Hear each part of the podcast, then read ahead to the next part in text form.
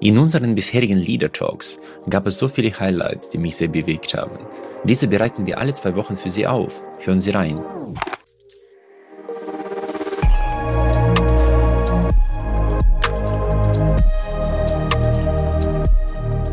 Das kommt ja noch dazu. Ne? Also wenn ich jetzt keine Ahnung, ähm, Diversity ist so ein anderer klassischer Fall ist ein Riesenthema. Diversity and Inclusion ist total wichtig, ist aus wirtschaftlichen Aspekten wichtig, ist aus moralischen Aspekten wichtig, ist aus, also eine Million Gründe, warum es wichtig ist. Aber der ein Grund, warum es nicht wichtig ist, ist Leistung. Mhm. mhm. Die Korrelation zwischen der Heterogenität in einem Team und dem Erfolg ist mhm. null. Mhm. Und das liegt daran, dass Diversity halt die Konflikte hochdreht. Sowohl die, die äh, positiv sind. Wie auch negativ. Ja, unterschiedliche Sichtweisen, ja, aber auch negative. Du hast dann soziale Kategorisierungsprozesse, du hast emotionale Konflikte. Ein höheres Konfliktniveau führt auch dazu, dass die Leute sich eher in die Haare kriegen. Du hast irgendwie sogenannte Thought Worlds, Gedankenwelten, die unterschiedlich sind und daraus ergeben sich Prozesskonflikte, die am Anfang ganz hilfreich sind, aber du brauchst dann nach einem halben Jahr niemand mehr, der sagt, eigentlich hätten wir das alles ganz anders angehen müssen, weißt du? Da kotzen alle im Strahl. So, und dann hast du halt da hast du halt eine Nullkorrelation, aber im McKinsey Report irgendwie steht riesengroße Korrelation. Natürlich, warum? Weil die ein riesen Diversity Management Programm haben, das sie verbimmeln wollen. Und am einfachsten lassen sich verbimmeln irgendwie äh, Sachen, die über Leistung funktionieren. Ja, aber ich glaube, auch hier gilt äh, weder noch oder sowohl als auch. Das heißt, es muss nicht schwarz und nicht weiß sein. Ich meine, zu homogene Teams ist auch nicht so gut, glaube ich, für die kreative Entfaltung. Aber zu diverse Teams sind, äh, glaube ich, auch kontraproduktiv. Was für mich äh, interessant war, als ich mich mit dem Thema fluide und kristalline Intelligenz beschäftigt hatte äh, war für mich deutlich klarer, dass Diversity äh, bezogen auf die Alterskohorten sehr interessant ist, dass du sehr junge, kreative Menschen mit, äh, sagen, weisen, älteren Menschen zusammenbringst, weil sie solche unterschiedliche Perspektive und solche unterschiedliche Einwertungen der Situation vornehmen können, dass das auf jeden Fall produktiver sein kann, weil da nicht, nicht die Welten aufeinander äh, clashen, sondern die Intelligenzkompatibilitäten oder komparative Ergänzungen vorgenommen werden. Ja. Ich weiß nicht, ob du damit. Total. Ja, gehe ich mit. Ne? Altersdiverse Tandems ist irgendwie eine ziemlich gute Idee. Du musst halt, äh, ich glaube, was, was am Anfang ist gerade, ich meine, wir sind ja eine alternde Gesellschaft, wenn du beim Alter vorankommen willst, dann musst du erstmal die Altersstereotypen durchbrechen. Ne, die kommen so aus zwei Richtungen. Einerseits, äh, die Leute wollen nicht und die Leute können nicht lernen.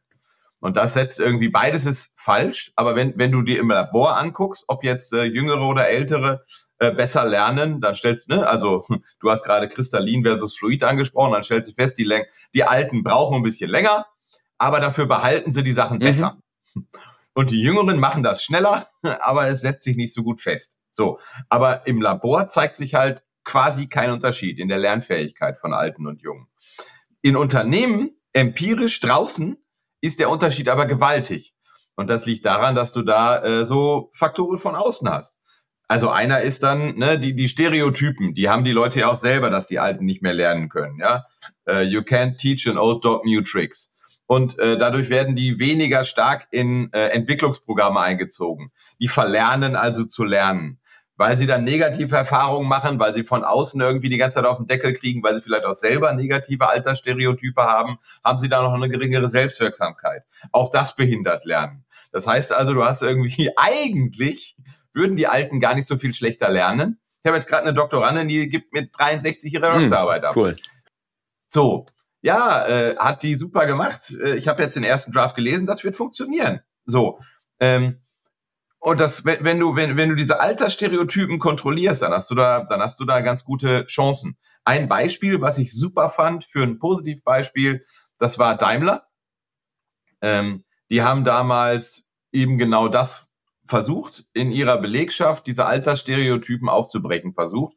Ähm, und die haben äh, Fabiola Gerpott, die heute einen Lehrstuhl für Leadership an der WHU leitet, äh, die war damals Projektmanagerin da. Ich fand das Projekt mega. Das hieß A-Alter. Und in diesem A-Alter-Ding hattest du ganz viele so Experimente, wie Junge und Alte sich nochmal in die Lage des jeweils anderen versetzen könnten. Äh, was ich besonders schön fand, war beispielsweise, äh, ja, und zwar experimentell, ganz schön so ausprobieren, so haptisch und so. Äh, was ich beispielsweise schön fand, war eine Station, da hast du so einen Altersanzug äh, anbekommen als junger Mensch. dieser Altersanzug, der lässt dich sozusagen die Schwerfälligkeit des Alters simulieren. Und dann hast du aber eine Spezialbrille auf. Das heißt, du konntest irgendwie weniger, weniger schnell dich nur bewegen, aber bestimmte Dinge, die für die Aufgabe wichtig waren, wurden dir mit dieser Spezialbrille gehighlightet. Du konntest halt dein Erfahrungswissen anwenden und konntest so sozusagen, ja, in die, in die Schuhe von älteren Mitarbeiterinnen und Mitarbeitern schlüpfen und dadurch sozusagen dann deine eigenen Stereotype hinterfragen. Und die hatten ja ganz viele solcher Stationen. Ähm, und die sind mit dem Ding in Bremen, haben sie, glaube ich, angefangen, weil da das größte deutsche Daimler-Werk ist und sind dann einmal äh, durch Europa gezogen damit. Fand ich mega, ja. So kannst du dann die Leute davon überzeugen ähm, äh, und ihnen näher bringen, dass es nicht so schlau ist, Leute äh, alters zu diskriminieren und kannst dann so äh, Hürden abbauen. Ja.